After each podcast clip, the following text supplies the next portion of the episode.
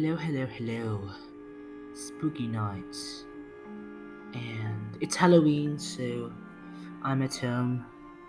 Obviously. You see, I have never gone trick or treating.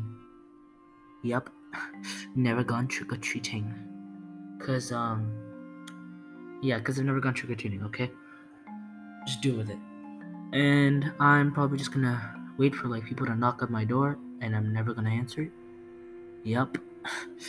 That's how we do it.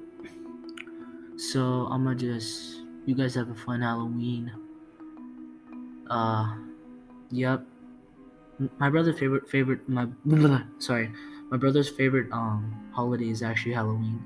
But he's sick, so let's hope he gets better. Well, it's highly unlikely he's gonna get better today, but you never know. Uh yep. Bye guys. Uh, see you on the next one.